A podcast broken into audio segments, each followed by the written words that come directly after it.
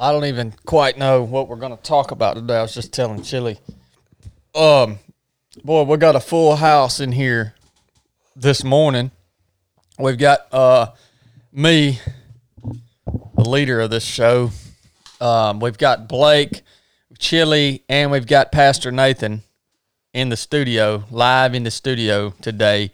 And let me go ahead and tell you, when Pastor Nathan shows up to do a podcast, you better get ready because there's something on his mind because Pastor Nathan has about 50 other things that he could do this morning. Uh, you know, and when he shows up for a podcast, you better stand by. So I'm just telling all y'all, I don't know what he's going to bring to the to the show today, but it's going to be something special. Blake's just a little off camera. Uh, I put Chili and Blake in charge of Team PT this morning for the first morning, and of course, they chose the easiest possible PT that we could do, and that is CrossFit. So I will punish them next week on Team PT, where we will do an actual Team PT. Can I tell you something? Whoa, your mic sounds weird, Chili. Yeah, Yeah. it. Oh yeah, it's brand new. I, I don't know if that's going to work. No. Sounds bad. It sounds, yeah, it sounds messed up for some reason. Is it plugged up good? Yeah, I think he's plugged in good. It raises your voice. Yeah. That, yeah, that ain't Kinda going to does. work. It sounds like you're talking into a can, Chili. Is it plugged in good there? Oh yeah, he's plugged in good. Get get get Chili uh the old mic, Blake. It's right there in that um thing right there. I think you'll have to get it. Get it for him. Good night. That thing sounds like you're talking into a coffee can, dude. What? This is this is the one you. This is the new one. That's a brand new mic. Where's it at? It's in that camera bag. Um, we're gonna get Chili hooked up with a with a different mic. We bought him a brand new mic by y'all's request, and I don't know what the world is going on with that thing. And he'll need, yep, he'll need that. Chili, screw this into that uh little, the end of that little fitting there. Nope, that the mic's sitting in. That's right. That way you can screw it back onto your mic stand. We bought him a new mic, and obviously we well, we just assumed it would work. Well, it's not working. Um, look, man. While Chili fixes his mic, I was go ahead and unplug it, Chili. There you go. Gosh, you gonna tell someone else to do something? Look, hey Blake, get that mic. Chili, screw this in there. Go ahead and unplug it. I was driving home from the gym this morning. Uh, there was police everywhere, and look, my tags have been expired for a month. Don't And- tread on me though. Yeah, don't tread on me. Look, my tags have been expired for a month. I'm driving home from the gym. I bet I passed five police officers. All right, give us a mic check on that one. All right. All right, that's much better. All right. All right. And um, you know, it just it just brings me back to the whole the the thing about the the tags. I don't understand how they get away with you buy a vehicle, all right? You it's it's yours. All right? Government, if you want me to put a tag on my vehicle, send me a tag in the mail and I'll put it on my vehicle. And I'll and I'll keep it on there just as long as I drive my vehicle. But you know what? No. No. Government says, "Come down here, pay me for this tag that I require you to put on your vehicle, and then every year I'm going to throw something in your schedule which is you have to come up here and renew this tag and pay me again perpetually every year. Uh, you know, look, Listen, Chad, you're gonna get you're gonna be governed, son. Just just get be governed. Well, he said he didn't know what this podcast was going to be about. It's just going to be airing out everything that's ticking him off right now. It's like when you fart under the covers and, and now all he's doing is waffing the covers, just airing it out. does anybody else feel this way about this tag situation? I think everybody probably does. Yeah, I think that. Why do we allow it to happen then? I think there are greater offenses. I can let this one go. Bigger fish to fry, son. Well, you know, it didn't. Pony up on that mic, dummy. It didn't just happen to fry, over overnight. We accepted all this crazy stuff. So now you're you're getting ticked off at it a little too late. It's too baked in. Well, Blake told me yesterday. He said, you know, they should when you get your driver's license, they should issue you a tag, and you just use you keep that tag for your whole life, and you just if you buy a new vehicle, you just put your tag on the new vehicle, right? I mean, I'd even, dude, I would even pay them for that tag eh, because I know they're going to make me pay them for it. But don't make me come and, and come up to the tag office where there's some lady that hates her life working in the tag office and don't make me deal with her. And, and, and not to mention, I've got to dig up every certificate of birth and citizenship and social security card and every form of identification that I've ever possessed in my entire life to go and pay them to get the tag that they require me to have on my car. I'm sorry, man. I don't know. Is this bec- you haven't you haven't registered your truck in Georgia, have you? No, uh-uh. That's why this is such a big deal. yeah, yeah, it's a big deal. Well, once you do register it, you can renew your tag through the mail. You don't have to go up there every time, and they'll just mail you Well, the sticker. I'm a man of principle, and I'm just I don't know why we let this happen. All right, We'll just keep riding around with expired tags. yeah, You can do that for a while. yeah. No, I've been doing it for a month. Yeah, you can do it for longer than that. I'm surprised nobody. Till you can't. That old dang truck I drive. I'm surprised they ain't nobody just pulled me over just for the say. I've the the side view mirror on the passenger side is busted out. The truck's dented. I've got a. I've had the same bag of garbage in the back of that truck for about three days now. I, you can you could probably smell it down in downtown from here at the house. Um, You can drive around like that. You're good for a while. well, maybe they're not pulling me over because they figure if they write me a ticket, I won't be able to afford to pay the ticket anyways. Maybe that's why they're not pulling me over. Could be. It's genius. I'm a genius. um, you know, all right, let's talk about a, a few things here. First of all, I made a post yesterday on Instagram where uh, I, I posted a picture of our setup there at the Mid State Mile, and I said there's something in this photo here that gives me a significant edge. Be the first to guess, and I'll send you a special gift. Now, it was really cool to see y'all's comments on this post. This post is not even 24 hours old, and you guys have commented 523 times, and I've read every single one. A lot of them are redundant, but uh, it's really cool. What you guys actually did was uh, you you guys actually like made me step back and be like, "Holy smokes! I did have a lot of things there that that were going right for me." right? But the interesting thing about the post is is I tried to use the word gives me a significant edge and not necessarily a significant advantage. All right? Um, things that you guys called out, like my crew, uh, like the good food that I was eating, um, like that, like the organization and the planning and all that stuff. Those things uh, did give me an advantage. They made me better.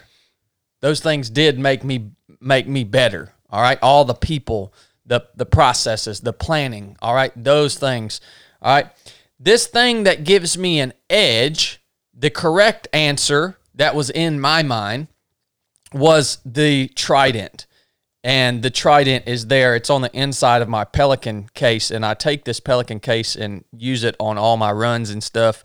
And uh, I always have that trident pin there. Now, you guys called that trident everything from a trident to a golden Navy SEAL badge to, uh, I, I, mean, y'all called it all kinds of stuff, but that is called a trident. Now, let me tell you something about myself. Um, when I was 18, 19 years old, while most people were dreaming of fast cars and college degrees and financial wealth, I was dreaming of that little golden pen. While most people were dreaming of a, a family and a home and children, I was dreaming every night of that little golden pen. Um, and it took a lot of work to get that thing and it means a lot and it means a lot beyond what the things that i have done it means and it signifies the blood sweat and tears of hundreds, if not thousands, of men that went before me that wore that pin. That's what that pin signifies. It's much bigger than just old Chad Wright making it through SEAL training some way. But you know what? That's not why that pin gives me an edge because there's another comment on that post that says, well, you know, there were a lot of battle hardened veterans, combat veterans there at that race. I say a lot. There were a few others um, that have done things just as hard as I've done. They've probably seen more combat than me. There were probably some cancer survivors there. There were probably some people that have recovered from addictions and sicknesses and and family issues and things like that. All of those things are just as hard, if not harder, than what I did in SEAL training. So that trident gives me an edge for a reason that you might not have thought of. The reason that trident gives me an edge is because when people hear about me and my background and they maybe they see that trident the people I'm racing against it gives me an edge because they start to think I can't beat this guy I can't beat this dude man he's a he's a he was a navy seal I can't beat this dude it gives me an edge because people put so much value on it. Right? Not me, but you guys. You say, man. And here's the thing if you don't believe that you can win, you will not win. All right? Now, believing that you can win, believing that you can beat me, in ultra in, in an ultra race at the mid-state mile believing that you can beat me is not going to allow you to beat me as a standalone component you've still got to put in the work you've still got to be prepared you've still got to be confident in your training and in yourself but on top of all that even if you've trained harder than me which many did if you don't have that component that that that belief that you can actually win, you will not win. You do not win in life on accident. You don't. You got to know it. You got to know you can do it. So that's why that trident gives me an edge is because it's a it's a pretty intimidating symbol and it convinces people, not everyone, but certain people that they cannot win, which is a lie, but it gives me an edge. Does that make sense? It's a really it's a really weird thing. And that's why I pin it on that box. Do you think I need to see that trident to remember who I am? No. I pin it on that box so everybody else can see it. it's not for me. I don't open that box every time and say, oh, daggone, that trident reminds me of what I've done. No, that's all up here. I don't have to see that symbol to remember that. That's to give me an edge against you guys because I want you guys to see it and think, oh man, whew, that Joker did this terrible thing. he, he's going to go forever. Does that make any sense to y'all? Crickets. Yeah, it makes sense to me. I saw a guy uh, a couple of tents over that had the little QuickBooks emblem on his box. I'll tell you what, man. Yeah. Look, all right. So the winner of that competition or this um, post right here is Mike from the Gram. Mike from the Gram. Literally, the very first comment, Michael Wilson was Trident. All right and I would wager to bet that most of you guys were were naming the trident, which was the number one named thing that gave me an edge. I would wager to bet that most of you guys were naming that because you were thinking that gives me an edge because of what I've done. And I'm trying to to explain to you it doesn't give me an edge because of what I've done. It gives me an edge because it how because of how it makes you feel about me interesting mm-hmm. to me. You see? All right. What what are y'all why are y'all just look, man? Why are y'all just looking at me? What are y'all what's up? We just went on a monologue explaining it. I mean, we don't what are we supposed to say? That was good. All right. Well, I mean, I can keep going. Oh, I think it's uh, I think you explained it well. It's, Well, screw you guys, it's man. Uh, it's like uh, No, I, I, I'm truly, I'm curious what you would like us to comment on that. What else could we add? Well, I'm gonna get. I'm gonna talk about a little piece of scripture right here. All right, and then I'm gonna just turn the show over to you guys. What, no, what could we add to that? Y'all It felt disrespectful to interrupt what was being said. Yeah, You, you unpacking the. I mean, listen, I didn't see the Trident this morning, but I knew I couldn't beat him in that CrossFit workout because I. Well, ain't that the dang truth? I'm gonna tell y'all what. From now on at CrossFit, this is a rule. From now on at CrossFit, the losers clean the the, the equipment and break the weight down. What if you don't That's a- read the workout right and you do it improperly? or what if you read it right and you still do it wrong? then what happens? Good point. I did all the dang reps. But I mean, I just got a little out of order for a You do it second. RX. well, what if someone at the mid state mile said, uh, "Well, I, I finished the lap. I, I, I just started my other lap a little bit early. I, Okay, whatever. I, I'll take it. I, I disqualified. I, I'll tell you guys. I it, the workout went from deadlift. From, it was row, burpee, deadlift, jump rope, and on one round, as I was lapping Blake and Chili, I did row, burpee, deadlift. Then for some reason I forgot about the jump rope and went straight back to row. As, mm. as soon as I finished my row, I went back and, and got my jump rope in. You have to ask yourself: Were you not being deliberate, or were you not being present? Which, which led to that?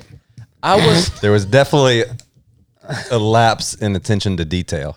I'll tell you what, it, it was that I was I was so pissed when I saw Chili over there doing burpees and he looked like a fish.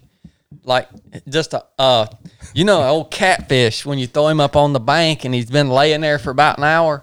And it it, it upset me so bad. I lost my train of thought. Why are you watching me? I couldn't help but see you. Hey, he was deadlifting uh, 185 though. I don't know why he did that. well, some stupid. But let me let me also address what you said at the very beginning, which ticked me off. That that me and Blake were in charge of PT and we picked the easy road. CrossFit. No, I didn't pick that. No, I picked it. Yeah, I picked it. Well, I told him to call you and discuss it. yeah. We t- we talked about it, and he said that you were uh, real sore, so he wanted to just do a CrossFit workout. And I said, "Oh, okay. I'd I like to run, but well, that's fine." Oh, Chad has got a severe case of rhabdo, and I keep I keep a case of rhabdo, son. hey, cut that phone. so I mean, really, it was just you know I got to keep my racehorse tuned up, Yeah, well, and you know he would have went and ran, but it wouldn't have been good for him. Oh, uh, the hey, Michael Wilson that won the thing on Instagram. Hit me up on Instagram. Shoot me a DM. Let me know where I can send you some stuff, brother. All right. All right. Let me talk a little bit about some scripture here, and then I'm gonna hear what you guys have on your mind. You know, we did a little thing on Resurrected the other night where um, I was talking about. I won't go over the whole thing, but the the concept of the conversation was asking yourself: Are you con- Are you just as content representing the uh, image of Christ that is the Lamb being led to the slaughter? Are you just as content representing that image of Him as you are uh, representing the image of Him as the victorious King? Right, the King, and um, look, man, I just I, I just have to read this part of scripture to you uh, that gives us the image of Christ as King, and then I'm going to tell you something uh, that that I, I thought about after our conversation on resurrected. Here is Christ as King. All right. And I saw heaven open, and behold, a white horse, and he that sat upon him was called faithful and true, and in righteousness he doth judge and make war. His eyes were as a flame of fire, and on his head were many crowns, and he had a name written that no man knew but himself. And he was clothed with a vesture dipped in blood, and his name is called the Word of God. And the armies which were in heaven followed him upon the white horses, clothed in fine linen, white and clean. And out of his mouth goes a sharp sword and with it he should smite the nations, and he should rule them with a rod of iron. And he treadeth the winepress of the fierceness and wrath of God Almighty. And this is the last part verse 16 and he hath on his vesture and on his thigh a name written king of kings and lord of lords. So this is christ returning to the earth. You could go on with this. This is in revelation chapter 19 starting in verse 11 you could go on as john describes this vision or this actual thing he's seeing as the second coming of Christ in the very last days. And I said on Resurrected, man, that fires me up when I think about Christ coming back on a white horse, literally with us following him to make war and and tread the winepress of wrath against the evil peoples of this earth. Literally destroying them and calling all the birds to come and feast on their flesh.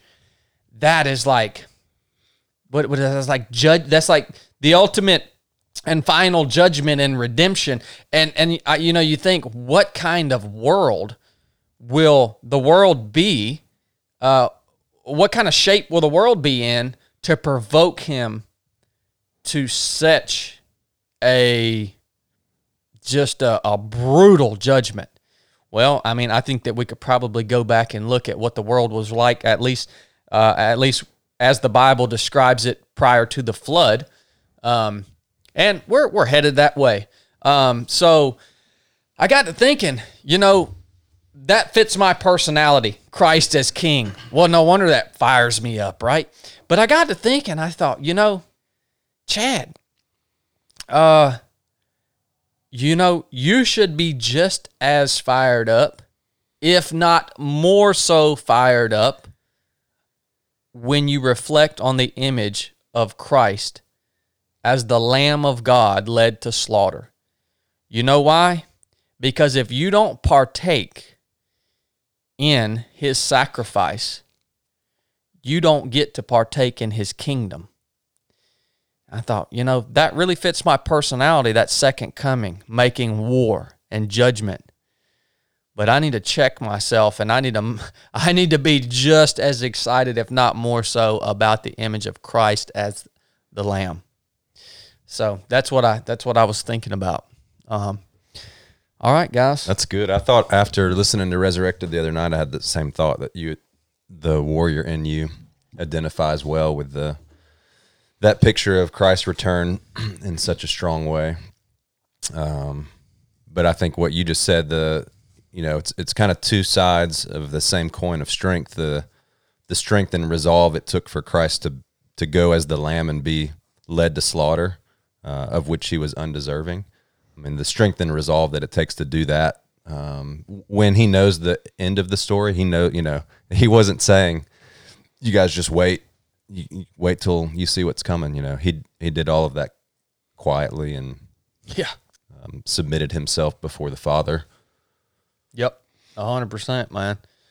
Um, hey, I gotta play y'all this real quick. This is a clip that Nathan sent us the other day on. Uh, I think Chili had something to say. oh, what you got? no, I didn't. I'm just. I know what you're about to play. I gotta play y'all this.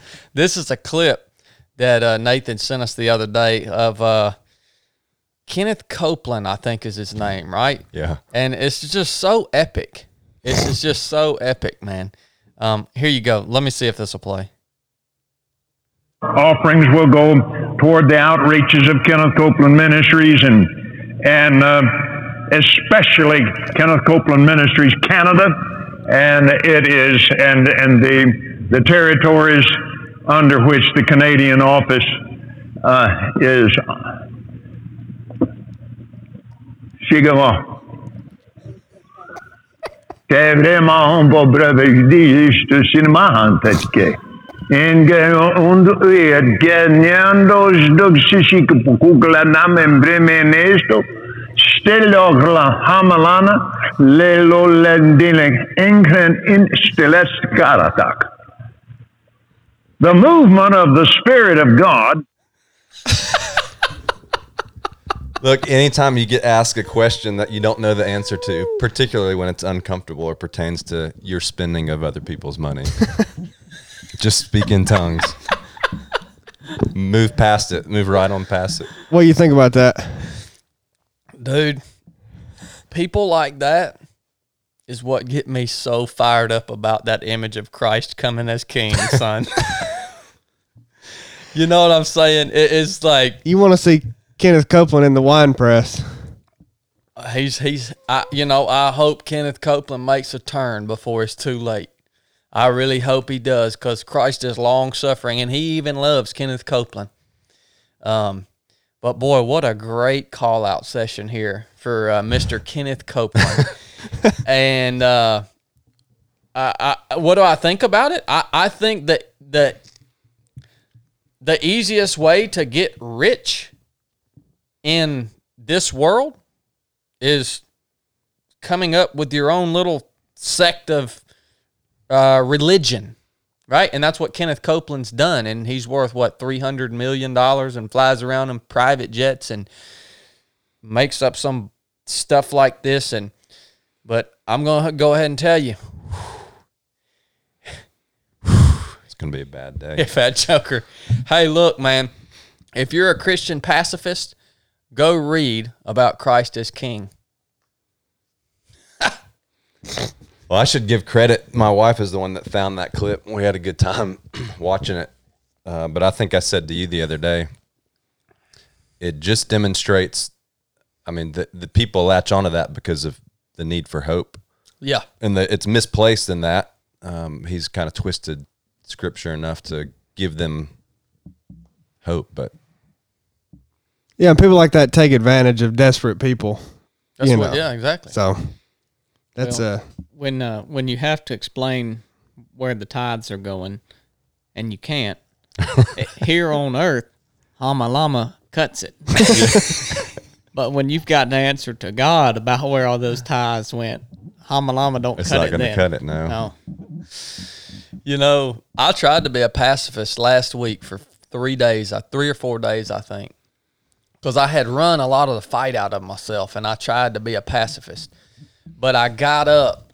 Uh, what morning was that when my arms started going straight, Blake? It it would have been Sunday, wouldn't it? Sunday morning, yeah. Sunday morning. So it took me about a week to work my way out of that pacifism. I hated it. I hated being a pacifist, but I was just giving it a shot. And I got up Sunday morning and son, I it had all went out of me and I was back. Son, My arms got to locking out like this. you know when y'all that have kids when they're young they'll go to pitching a fit and they're just slinging their arms out get look like rigor mortis doesn't set in they get so stiff pitching a fit chad was over there doing that talking we ain't gonna talk about what he was talking about but he was over there just just full extension stiff kneed stiff elbowed Oh no, I'll tell you what I was talking about. Y'all, I'm telling you what I'm talking about. No, no. These people, I am not an entertainer, all right? I'm not an entertainer, and and we'll leave it at that. All right. There's a lot of people on Instagram that you you might feel led to to compare me to that are entertainers. They've simply figured out things to say that get you fired up. And they'll get you off the couch for just a little bit. And then you realize you're just going to be spinning your wheels, so you just wind back up out on the couch, right? Um, so please, if you want to see me race against some people or do something like that, suggest some legitimate opponents. People like Courtney Dauwalter, people like um, Johann Steen, people like John Kelly. All right. Don't suggest people that haven't won a race in 12 years. Like, give me some legitimate ultra runners. All right. Not entertainers because we are not entertainers here at 3 to 7 Project. That's, boy, get straight, boy. I'm just glad you didn't name any names. No, we we already. I got Kenneth Copeland. He's he filled the call out session today. Well, I don't um, know that you were so much a pacifist last week. You were in a mood. You were. It was just suppressed, which I think only made it worse. You got to you go through phases after what he just did. Yeah, it it's that- going to take a minute. It's all right. backlash. Be patient with him. Yeah. That's all you can do. Well, um, what's been on your mind, PN? I, I want to honor this time that we get with you. It's not often we get you on the podcast. What's kind of been, what's kind of been the main Well, there's going uh, your life? you hit a couple of things. I was thinking of uh, the need for, at least the opportunity for. Uh, I started to say pushing back. It's not really pushing back so much as it is fleshing out uh, some things that get thrown around in what we do, and I think it's important to articulate the nuances therein, and when it's appropriate to apply into the situations where you may apply one statement accurately, but it would be incorrect to apply it in another statement. That's all vague, but I think we can sort it out. But it, it goes back to probably six weeks ago. I don't know, not too long ago. You and I had a, a conversation, it started at the gym in the morning, and then we talked on the phone in the afternoon. And it was kind of one of those times where um, we just kind of ended up with a pretty sequential string of thought that kind of hit on some stuff that was um, going on in both of our lives at that at that particular week, but it also had this undercurrent of stuff that we deal with all the time in, in what we do. So the idea of uh, of you're not special was kind of where it started, and we you know it gets thrown around in events like breakthrough or in um, certain instances on the basic course or certainly the proving ground, and kind of if you start unpacking that you know, it's really only, in my opinion, accurately applied in a really specific setting. And that would be one where the suffering is voluntary and where it is largely stemming from physical suffering. When you get outside of either one of those things, it doesn't take much of a step outside of that, and you're probably wrong to apply that statement. You're not special. Don't give voice to your pain. Suffer in silence. You know, um, the people beside you are suffering just the same. And I've gotten glimpses of it through um, through talking with folks, through reading comments on Instagram, where I feel like sometimes people are misapplying it, and they're applying it in situations where you know people are going through really difficult things in life, and they're like, "But I'm not going to give voice to my pain," or s- you know, my pain isn't any different than anyone else's, and I mean, cut cut and dry. I think that's wrong. But I feel like there's some important things to unpack in that, um, so that people understand. You know, even John was saying at the race last week, he was giving you guys a hard time coming out of the crowd. You're not you're not special. Run stronger or run, run faster. Everyone's hurting. That was an appropriate place to apply that. Everyone signed up. Everyone knew what they were getting into. Pain and physical suffering is a part of that event. But when you start getting outside of that, I think it's important to not adhere to that. So I wanted to unpack that, and depending on where we go time wise, I mean, you kind of hit on it a minute ago with your intro. That led us into a discussion of um, how you quantify what's what hard is, and then what you do with that based on, you know, the way you interact with people in your life. Yep. That's what that's what's on my mind. Yep. Well, you know, I think specifically those, uh, you know, those techniques that that I use that you kind of went over right there, Nathan. That really that we all use, not giving your pain a voice, and and all of those things that Nathan just covered. Those to me uh, are are are applicable when you are really in the heat of a significant battle and you have you can't stop.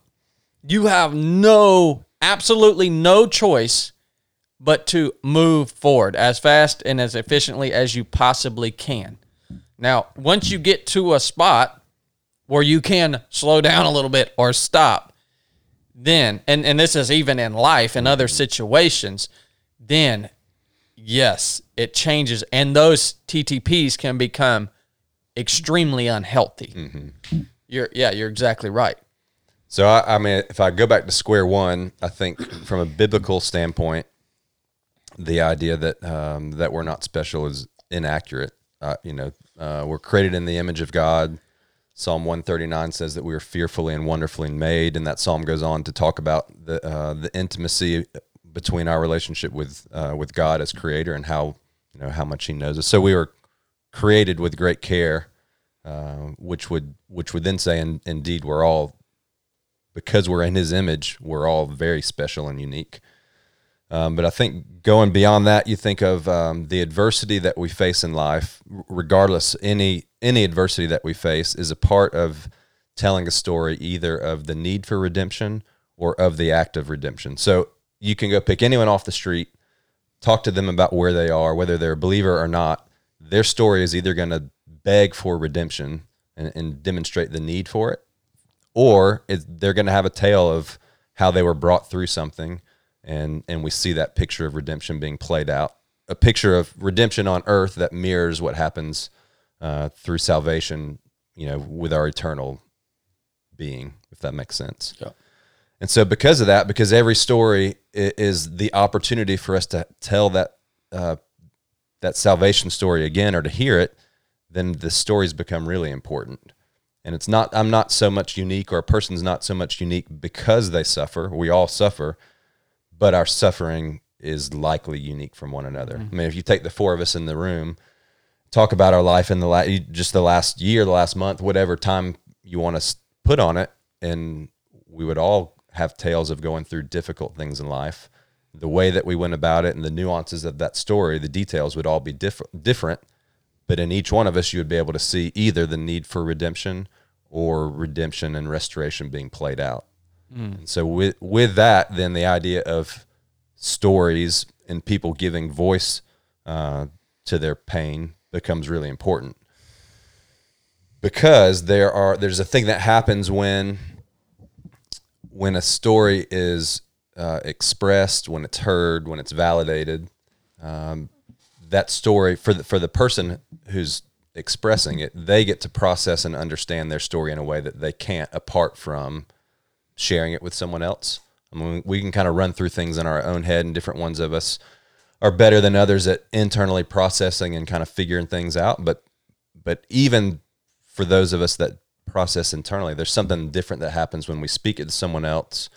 We hear that person, you know, uh, digest it, reflect back, or ask questions to us. Then then our story it helps us process it differently. Does, does that make sense?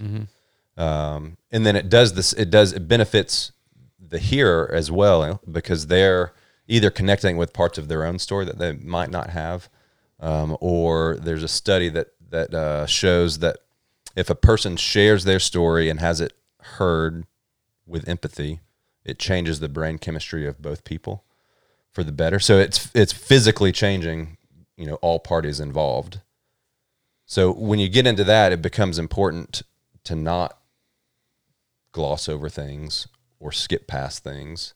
Um, and, and, you know, I, you and I've experienced this before, um, sharing parts of sharing parts of stories and, and connecting either me connecting dots with uh, things that I hadn't, you know, hadn't dawned on me or, or you doing the same and it, we're all better for it. But I, I think more importantly, it's the story of Christ gets told over and over through that process. Yep. Um, so that's where my head's at a little bit.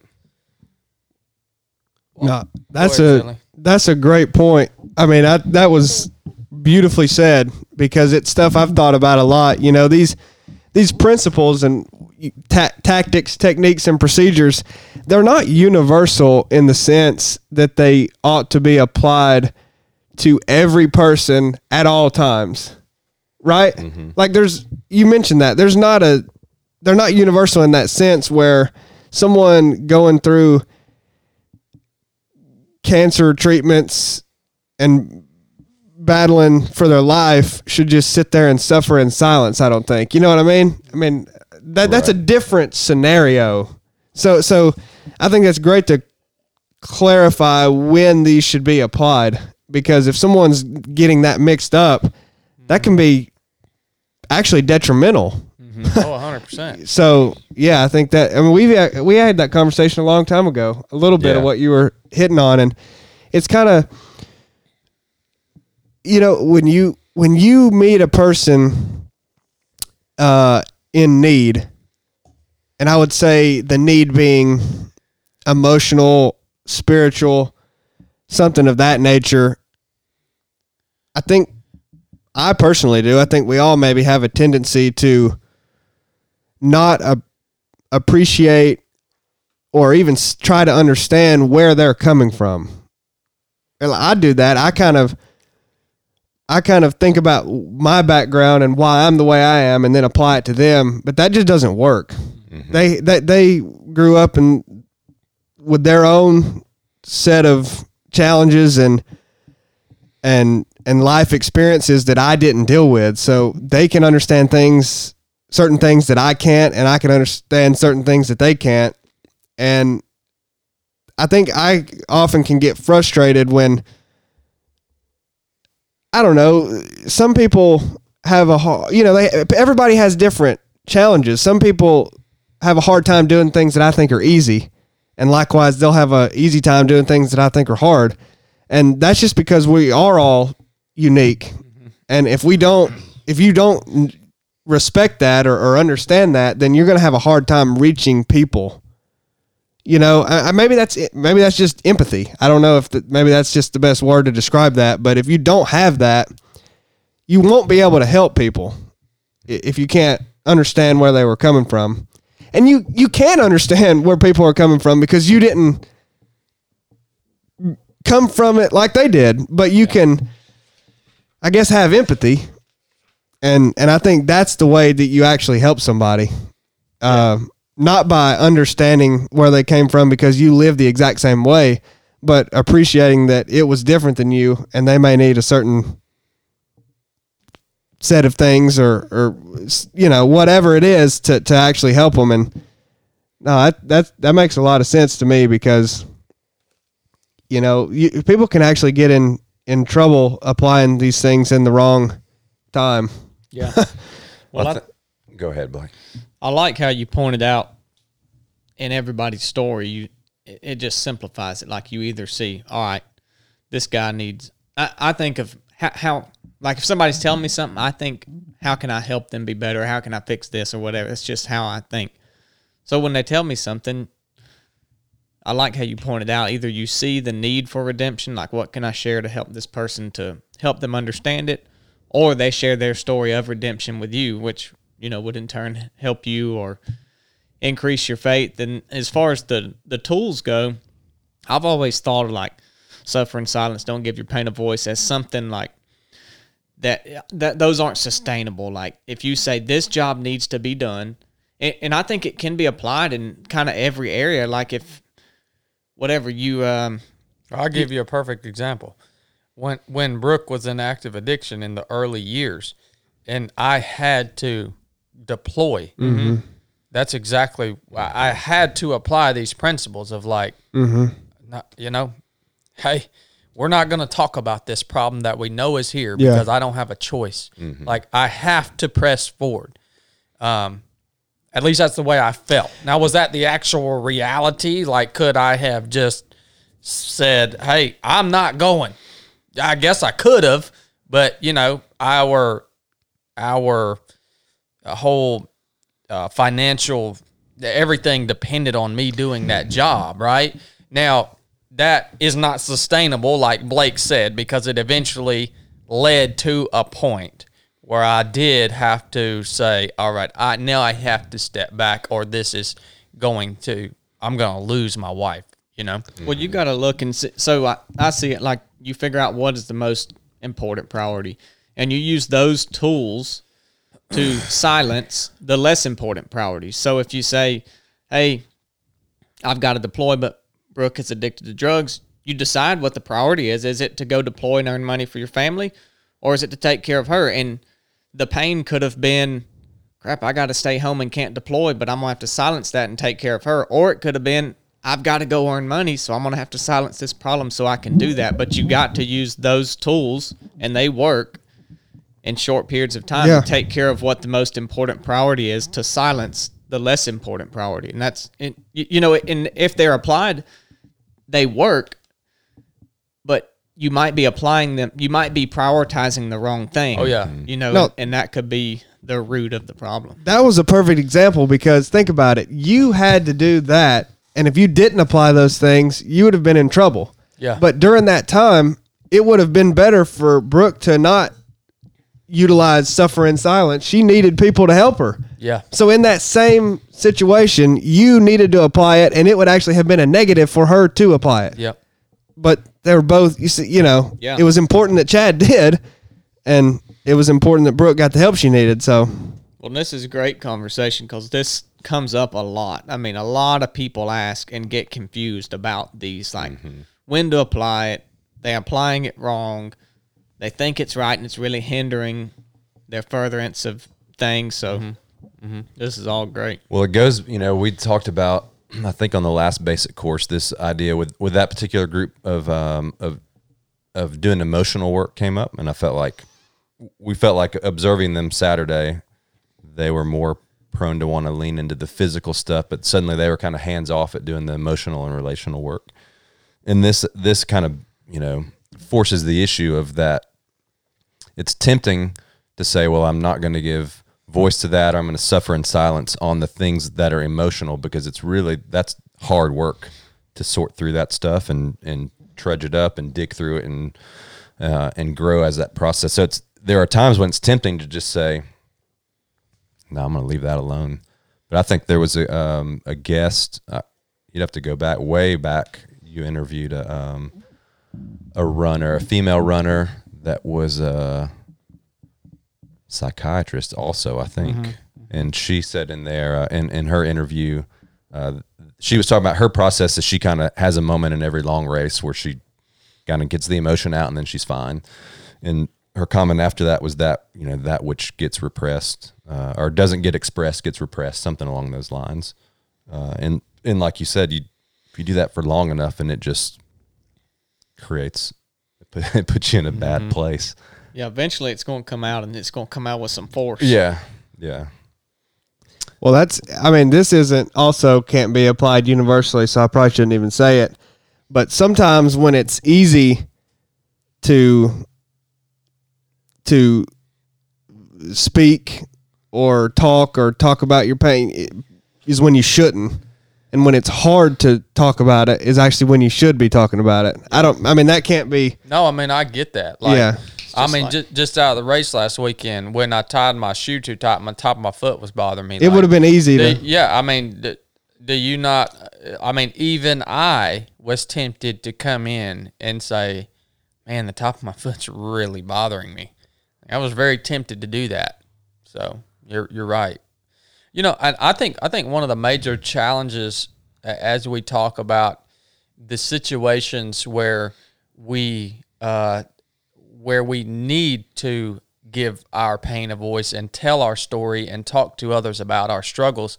I think one of the major challenges to this is finding someone who will actually listen and maybe gi- give you feedback or, or, or even just listen, right?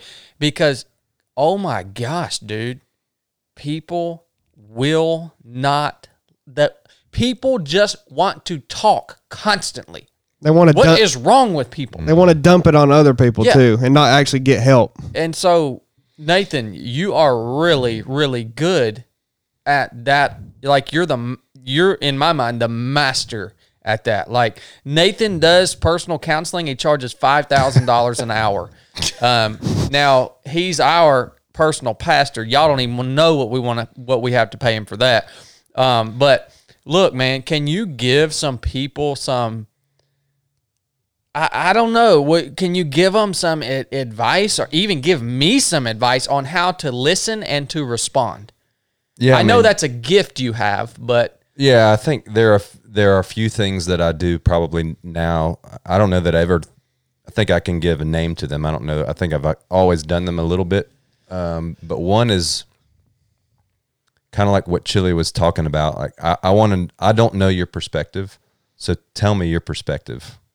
I want to know your story, and and for me to try to be curious and imagine like what must have you know what that must have been like for them to live that story and to understand that we're at very different places. So that'd be the first one.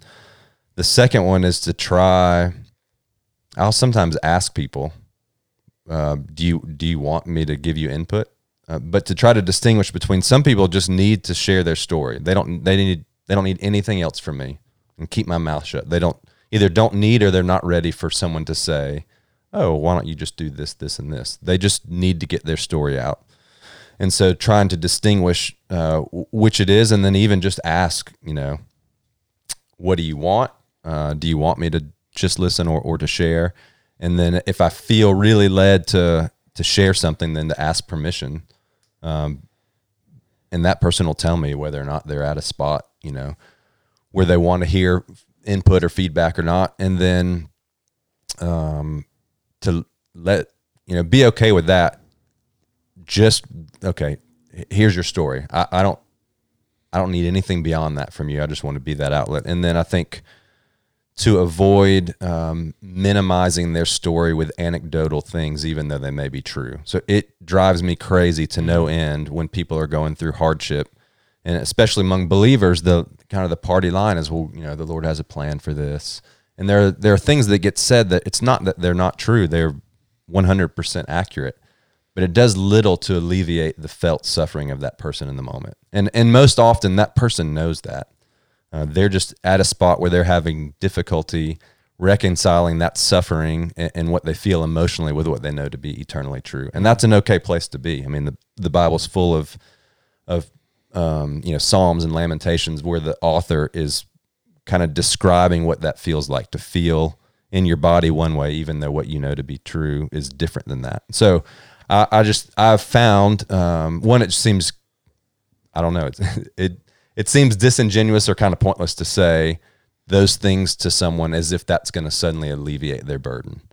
When what's probably going to help them a lot more is if I will just sit them, you know, sit with them, hear their story, and just look. I got nothing to help you. You know the things that I know, but I'll be with you in this as long as it takes. Mm-hmm. Um, and people tend to respond well to that. I mean, it's a little bit of um, what we talked about when we did that podcast on being present with people, uh, and we used the Georgia Jewel as kind of the backdrop to tell that yeah. story. But just, um, I think if you'll approach it with that, then people will. I've seen people just, um, you know, their whole countenance change when they realize that you genuinely want to hear their story and you genuinely understand that though, um, you know, they have the tools or the they know enough truth um, to have hope that it's hard for them in that moment. And just get you know give voice to them having permission to do that. Mm-hmm. it's it seems to be impactful. And then i think if you listen uh, and are listening attentively uh, if you can ask questions that help prompt thought in that person even just to tell different aspects or, or uh, parts of their story i think that's kind of what i do yeah, that's exactly what you do. I've seen you do it over and over again. It's absolutely amazing. And I, I can't tell you how many times I've thought I could not replicate this conversation that he's having with this person. I mean, yeah. But uh, it, it is a gift. But I think taking what Nathan just said, there are parts of that that even if we're not per se called or gifted to be exactly who Nathan is, there are parts I can take and apply, right, and use to become better mm-hmm. at this, which is listening and helping your brother or your sister that is going through something, right? Yeah, just because you're not gifted in something doesn't mean you have an out to where you like, well, okay, I don't have to do that. That's right. I'm not good at it. That's right you need to work at it and figure out how to be better. Yeah. Well, I, th- I think if you can give yourself permission to not fix it, I mean, that just take that burden off. Like I don't, I don't have to fix this. And mm-hmm. most of the time when we're talking to people that we know, you know, it's often the case that we know they they know the big answers to the questions. They're just trying to connect the dots and reconcile, you know, these different parts of their experience. Yeah, I think the the part about saying, "Look, I'll I'll sit here with you, and and even after we're done talking about it, I'll just be here with you till you can figure it out." For someone to know that and truly believe that what the person is saying is genuine, that goes much further than giving any kind of advice on something that they could do to make it better. Yeah, I mean, I think most of us want um, we want to throw our two cents in for the person to be so thankful that we did, and for that whatever they're dealing with to be wrapped up in about a week. And we don't really want to check in with them, but we, when we see them again, you know, at the coffee shop or whatever, wherever we see them about once a week, we just want to say, "Hey, man, is everything better?" when it's convenient. Right. And we want the answer to be yes. Even not, you know, people sometimes don't even don't even want to ask how are you. They just want to say is it is everything better? So the idea of being long suffering with someone I think is um, sometimes uncommon. Oh yeah, it's definitely uncommon, and I've I've caught my own self doing exactly what you're talking about, Nathan. I think we can all look back to well, maybe not, maybe Nathan can't, but uh, the rest of us can look back to a time where we were in that mindset, right? Um, you know, uh, it's interesting to me, Chili, because I know you have been really walking through a tough season in your life, and uh, you've chosen to be pretty open with us about the things you're struggling through, man. And you know, I imagine that was tough for you and a hard shift for you, man. I mean, you just mean physically? Yeah, Like, just just you yeah. know, just working through what you're working through, not only physically, but I think it's uh I think you you know, you went through a season and maybe still be in that season of just uh even emotional emotionally because you you know, you you're not right now it's not smart for you to do exactly what you want to be doing when it comes to uh to uh, racing and stuff like that, you know, and you know, I, I don't know. It's it's the shift that you've made and and the way you've been able to come out and just you know you you talk to us about the things you're struggling with. We we do the same to you, and it's been a it's been an awesome thing. I think we're all growing together because of that. You know what I mean? Well, you know, I get asked all the time on base uh, any way people can reach me, uh, which is not very many ways right now. It's how I like it. Uh, but you know, when people get the chance, they ask, "Why am I not racing? What What's the deal? What's wrong? What happened here? What happened there?" And and I don't like to talk about it, but I don't even really know. Well, I do know why I don't like to talk about it, but I don't like to talk about it with my parents or my family or or you guys or anybody because I know what you know. I mean, the physical problems I'm having is largely well. I mean, it's entirely my own doing. I, I just it's one reason I don't like to talk about it is because it's hard for me to even understand what all is happening. It's uh I, I don't really know. I'm having you know, a lot of health problems and I don't like to go see the doctor and I waited a long time to go see the doctor, but I'm I'm seeing doctors now and um I don't know. I don't it, it's hard emotionally because I don't know you know, I'm not guaranteed to ever race again. I mean, I you know I, I hope I will. I think I will, but I don't know. I may I may never. So that would only that's the only reason it's hard. It's just You may just have to start racing at my pace. yeah. I don't I don't know. I just uh, it's hard. It's just weird what's going on. But like you know, I appreciate. Well, when y'all ask me questions with what's going on, I kind of have to have some sort of an explanation for why I turned into this a puddle. I mean, everyone, everyone uh, was like, "Man, you you won all those races, and then you just stopped." It's like, yeah, I, I, I my guess is as good as yours on, you know. But it's been an interesting p- few months. Um, Well, you're doing well, Chili. You're doing well. You go all today this morning at CrossFit. Chili finishes the workout and he looks at me and says, "I can't see real well right now." and then about a few seconds pass and he just goes back to working out again. I said, "Chili, can you see yet?" He, yeah, yeah, good enough. I don't know anybody who's. He ain't got no governor. I'll get back as quick as I can, but I don't know. It's gonna. I've had to make some hard decisions lately, so I. Who knows what'll happen? Just stand by.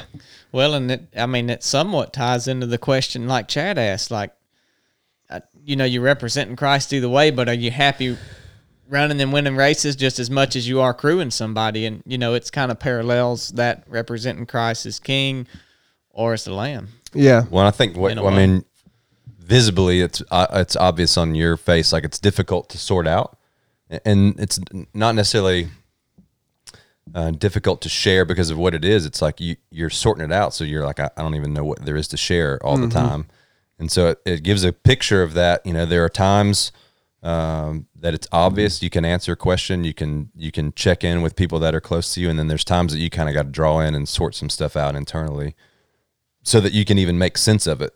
Yeah, that's exactly right. I don't even know.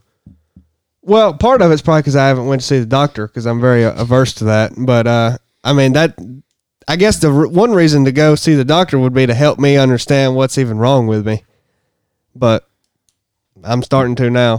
So, Yeah, yeah. You look good today, Chili. You've got good color in your face.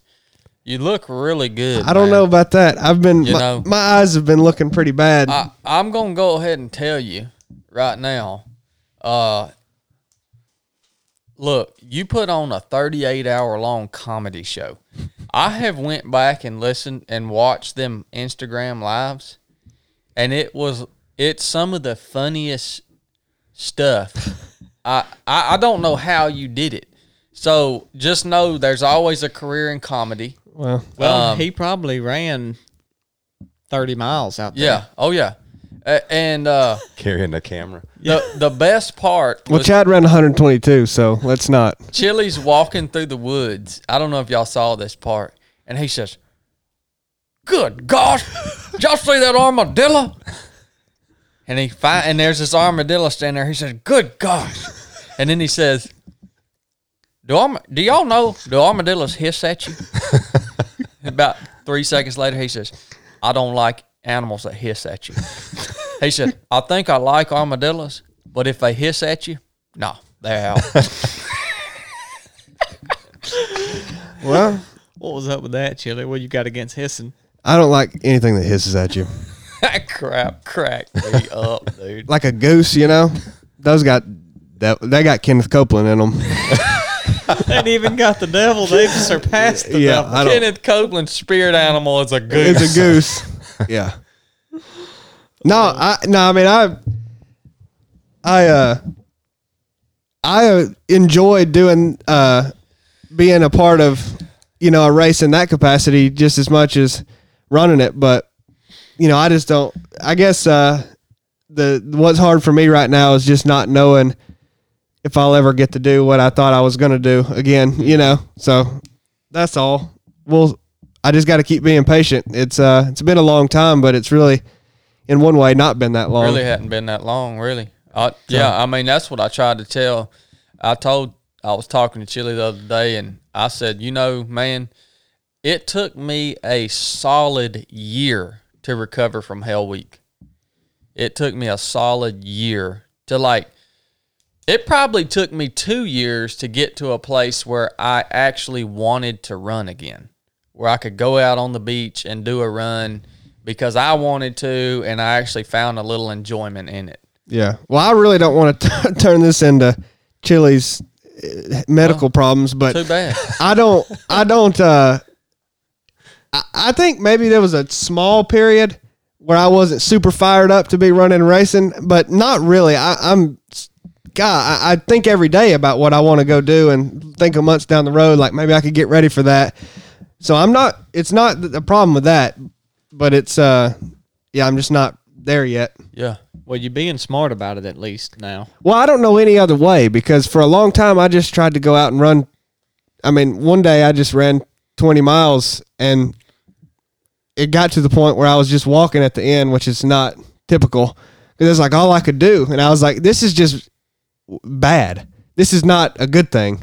Like, it, usually training for me has always felt like, well, I go out and train, and yeah, it breaks your muscles down, but that's how, you know, then you re- recover and adapt and, and you come back stronger. Everything that I do now, whether it's t- not even 20 miles, if it's two miles, it's just, it's just the breakdown and No build. no build back up. I, c- like, no matter what I do, it's just seems to be a negative. So when that kept happening, I was like, well, this is just making it worse. So, Well, I'm gonna go ahead and tell you. Uh, I don't. I, I'm not one of these people who says, "Oh, everything happens for a reason," and I'm not part. I'm not part of that whole tribe of people that lives their life by that creed. But I'm gonna go ahead and tell you, if you wouldn't have had something that at least slowed you down for a short period of time, you would have never wound up here with us. So whatever happens, I'm thankful for it because it slowed you down enough that we could get you on the team over here and get you and, and now you're such a huge part of 3 of 7 project. Good gosh man you're famous. People all over the world know who chili is and uh, whatever happens i'm thankful for it man. I'm just waiting on our first uh, speaking engagement request for Chili. for chili. Chili is by the way chili is a public speaker uh, he we we've uh, Chili has uh, spoken at the Proving Grounds. If you guys want to book Chili as a speaker, send in the request. Three of seven events. We've got a whole bureau over here. Nathan, do you do any speaking? Yeah, I'll speak. Oh yeah. Okay, Nathan's on our on our board of speakers here at Three of Seven Project. Blake's not. He just booked me. You remember what happened at the proving ground? Dude, we just expanded our our speaking board. We got board, a board of speakers. to three people. We have a speakers bureau here. Holy smokes, We'll, dude! we'll start doing. Um, Chili and I can open for you. That's a good idea. We'll warm the crowd up. Oh, I, I'm gonna tell you what. if you want to book me as your keynote and Chili and and uh, Nathan as the uh, as the Openers. openers, you better get your pocketbook out, son. I'm talking about you better get your pocketbook. You better have you better have Kenneth Copeland money if you don't do that. Oh man, I don't know. Maybe Exxon Mobil or something. If they want to, they might could afford it. But oh, that's pretty cool. Um, all right. Well, I think that was uh, that was good to cover down on that on that topic. I like the way he just led you into that. Well, I got asked a lot about it when the people had the chance the other night when I was running your Instagram. They spent 38 hours will you. Yeah, well, I did. It, one time there was a period where I, I kept answering that and I just or I kept getting asked that and I just ignored it. So I don't know. I, I like to keep it vague, but that's why I'm not racing. So who knows how long it'll last? But I'll tell you one thing. if I can I, I the- the- I'll say it like this. I will I don't know what God has for me in the future, but if it is to continue to run how I was running, then I, I'll I will be back, but it won't be for me anymore because that is a huge mistake I was making. Um, so I'll say that it'll be it'll look different. Um, I know it'll look different, but it may be back to competitive racing. I don't know. So I'll just say that. I had a question for you as the director of prophecy. Okay. Um, here at Three Seven Project, uh, I just had a I just had a person point out the other day. It's very interesting that episode number one twenty two, which was the recap of Part two. Part two, the final part of the Mid State Mile, corresponded with the number of miles I ran at the Mid State Mile. Do you, do you think there's anything to that? No, that's numerology. I don't buy into that bull The, crap. the number stuff, you you you're not you don't buy into that. no. I mean, numbers in the numbers throughout the Bible are very important Yeah, components they're- of Scripture, right? They're like symbols. A minute ago, Chad said, "I'm not one that buys into everything happens for a reason." and then he was like, "Hey, Chili Copeland, what do you think? what do you think about this?" No, I mean that numerology stuff. No. I, plus, I can't. You know the whole director of prophecy thing. That just You want a new title, don't you? Chili, what he's asking you is what? i- What's the subtext? Oh my God! What's the subtext? no. I don't think nothing about that. I just uh Okay, y'all No. heard it. Y'all heard it right straight from the director of prophecy. That don't mean jack squat. the fact that them numbers lined up, that don't mean jack squat. All right, that's all I wanted to know. I just want to make sure I wasn't missing no. nothing. That don't mean nothing. I did, you know, I didn't know if it did or not. It That's doesn't. why. That's why we pay you to be here, so I can ask you questions like that. Well, we got to draw it out of him. You remember he held back on us when we was filming that range series. He knew we wasn't going to get nothing done. Oh, he knows what's going to happen. no, all the not all the time. I, but I will tell you. I don't even know if I should say this. I don't think I will. I'll tell you after. No, dude, don't hold back on your swag. No. Put it out. Look, this is your problem. I've told I told y'all on the latest episode. You if you got some swag, your swag is what makes you who you are.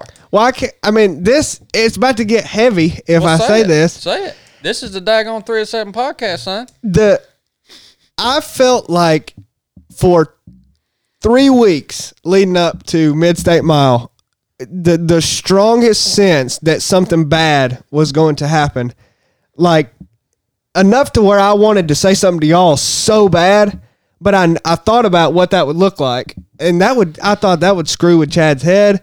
I mean.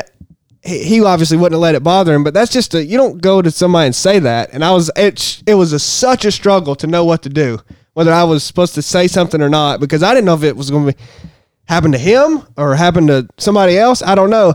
And then we get there, and I talk to you in the RV and everything, and then go out and see James, and his daggum dad died Yeah. while he was running. Yeah. I mean, that's the craziest thing. And I was like, but but see, that's why I don't even. I don't think I'm the director of prophecy, by the way, anybody out there. But when I get these feelings like that, it's it's like a burden. I don't know what to do mm-hmm. because I didn't know what it was, but I felt hundred percent convinced that something bad was going to happen, and it made me even nervous to go to the race. Like I didn't know what it was, and then Well, you had extra security measures in place. well, no joke. Part of that was because of how I felt like, and Yeah. and then that happens, and it just about freaked me out. I mean, that was terrible. Well, you know that's really interesting. I mean, you're you're definitely early on, and in, in uh, you know, eh, you know, you have a, you have that gift. I believe, I truly believe that. That's why we've named you the director of prophecy. Now we also have the director of pastoral services in the in the house tonight or What do you today, think? and so I want to get his input on on those on on things of that nature because Nathan is a very experienced man of God, uh, possessing much wisdom. What do you have to say about that type of stuff, PN? About what Chili just described, Yeah. or the numerology Yeah. stuff. Well, either one, both, or either one. I uh, I don't know. That's that's a tough one for me off the cuff. I mean, I think what Chili just described it would be uh, an accurate description of um, of someone that perhaps gets a sense a, a sense of something uh, from the Lord.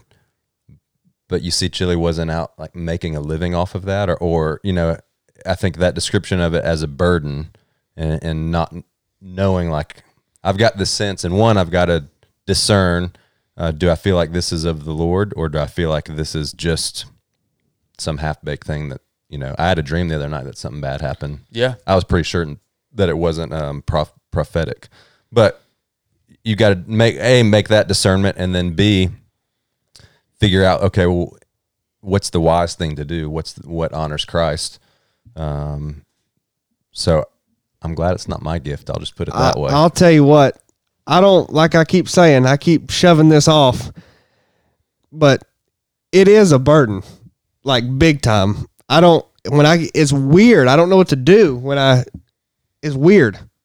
I, I don't know, and I felt like in that situation, it was the best thing to not say anything, just because I know y'all been getting on me. I need to start saying stuff, but I didn't know what you know the implications would be to say something like that. Well, you have to think then. You know, to what end am I uh, am I saying this? What, Yeah. What's what do I hope is going to come from this, or what do I think? Yeah. Well, I figured if I said it too, there's nothing that you could do about. I mean, when we could, if I said that and you were like, "Oh, okay, we just won't go," I mean, you can't do that. So Yeah. Yeah. I don't know. It's is I I I don't get them a lot. I would guess. I mean, like I don't. But when I do, boy, it's a strain. Mm-hmm. Mm-hmm. I don't enjoy it though. I don't want it either. I don't know what it is. Interesting thing. It's an interesting gift. What else you got, PN? Well, I was thinking as we were talking about the difference, uh, going going kind of coming full circle, the difference in a person voluntarily not giving voice to pain in the moment because they've got to get to a place where they can catch a breath. There's a difference in that and in me telling that person you're not special and your suffering is no different than anyone else. Does that make sense? So in terms of how we project how how we are with other people, I think uh, in general the better approach is to affirm someone's strength. I mean, one of the um, one of the best things, most encouraging things that's ever been said, and you said it to me probably a year ago. I was describing some stuff that was frustrating and, and it's very long term, and you said you were made for this. You're doing this because not everybody can do it Yep. and that idea of you know you were made th- this is a part of your story you were made for it and you are strong you can endure in general i think that's a better way to go about life than it is to say man shut up. You're everybody's going through a hard time. It, it's a different thing for me to voluntarily in a moment say look i got to get this done and so i'm going to set this stuff aside until i can get this done and then i'll pick this back up. So I just thought about that distinction, and then I there's a um I we, I won't share his name because we haven't asked permission, but a student on the basic course from way back, uh, as part of you know one of our meetings was sharing his story and kind of connecting the dots to what had been going on in life and how he wound up there, and at the end of it, he was in tears, and he said, "I." Uh, this is not like me. I don't know why I'm crying. He said, I guess that's the first time I've ever heard my story out loud. And for him, it was the first time that he had ever sequentially, you know, talked about what were very significant events in his life that had strung together over a period of years. And, and even him hearing his own story through his voice was uh, was impactful. So I, I don't know what made me think of that. But Yeah. Well, yeah, and it, it's how you apply them yourself, but also how you're telling other people to apply them, right? I mean, some people might tick like that. They might tick that you say, "Hey, shut that other stuff off. You need to get through this." And Yeah. some people might tick by saying, "Hey, man, you are special, and this is a tough time, but you need to set it aside and get this thing done Yeah, real yeah. quick. We can talk about that later." So, knowing the person that you're trying to help Mm-hmm. and how to share that with them because everybody's not the same. yeah, that's right. Well, guys, I think I'm going to name this episode Don't Give Your Pain a Voice Explained. Right? It was interesting to me that Rich Roll named that interview that. I never would have thought. I didn't even know that I was saying those things. And that kind of that mantra became because of that episode. And it was interesting that he named it that. But uh, yeah, this is definitely a much, uh, for the first time, really, I think, a deeper dive into what that looks like and how it plays out into our actual lives and the different aspects of our lives. And, you know, I think the other part of this that we didn't hit on real, uh, real hard is Nathan identifying that uh, hard what is hard or something that is hard that's that's a relative thing right um, i think that i'm a wonderful example of that you know and uh, yeah Yeah, we'll. I'll come back. We'll hit on that one. yeah yeah for sure There's a lot there. So thank you guys for tuning in. Uh, you guys have heard us talking about a lot about this um, thing that we call the basic course and the proving grounds. I know we got a lot of new listeners to the podcast here, so I just want to give you a heads up. The proving grounds is uh, three troop is coming up in January, um, and it's a awesome mission. How would you describe the proving grounds? How would any of you guys? I mean, it's uh it's totally different than the basic course. Um, I don't know. How would you just? How do you describe the proving grounds without giving? I mean, we don't tell you guys a lot of stuff about these missions because that's a huge component of what we want to give you guys. We want to give you the opportunity to come and do something that you don't know what it is. And the people who graduate from the proving grounds, we tell them, hey, don't tell people about what happened here. Um, and we, we want you to have the opportunity to do that. But, you know, the proving grounds is different from the basic course because the proving grounds, we have it at a facility. So we can go out, we can push really hard, and then we can reel back in and get back in a climate controlled environment uh, where we can do our after actions reports and uh, things of that nature. You just get to sleep in a bed at night. Um, you know, all the meals and everything are are there. They're provided, and and you know, you get a warm three warm meals a day. Um, so those are some differences. In the basic course is the mission that we do out in the wilderness, and it's it's it is a lot different. Um, we can't you it, it, you can't necessarily. Uh, I don't want to say you you- you sometimes end up pushing really hard because of the environmental factors, um, but you can't really plan it. Yeah, I would say the distinguishing thing between the two of them is that the proving ground uses manufactured adversity um, Yep. to to elicit a certain response and create an environment for individual growth in a team setting. In the basic course, there's nothing manufactured about that. I mean, it's You just have to live. the let wilderness kind of takes it. You know, every group is challenged in uh, sometimes similar ways, but often in very unique ways based on that group, the weather, the you know, a whole bunch of different factors of which we have little control. Yep. Yep. 100%. So you guys hear us talking about these. These are are, are open to you guys to uh, to apply to uh, the basic course, the proving grounds. You can go sign up at least until the class three troop fills up. Uh, there's a few spots left over there. Go to the website 307project.com, click experiences, click the proving grounds, and it has a link there where you can go and sign up and join us for the mission in January. The basic course, you can submit an application for that if you so choose to. There's instructions on how to do that on the website too. Um, I told you guys before, I'm not an entertainer. This is another thing that makes, I think, me and this crew right here different is we put on this training, which means you can actually come and hang out with us as like people, right? And we are your instructor in this environment, but you can get a feel for who we are. And um, I don't know of anybody else that really does that uh, for the general public, right? If there are people that might do it for corporate groups or, you know, a speaking a speaking engagement is just not the same, man.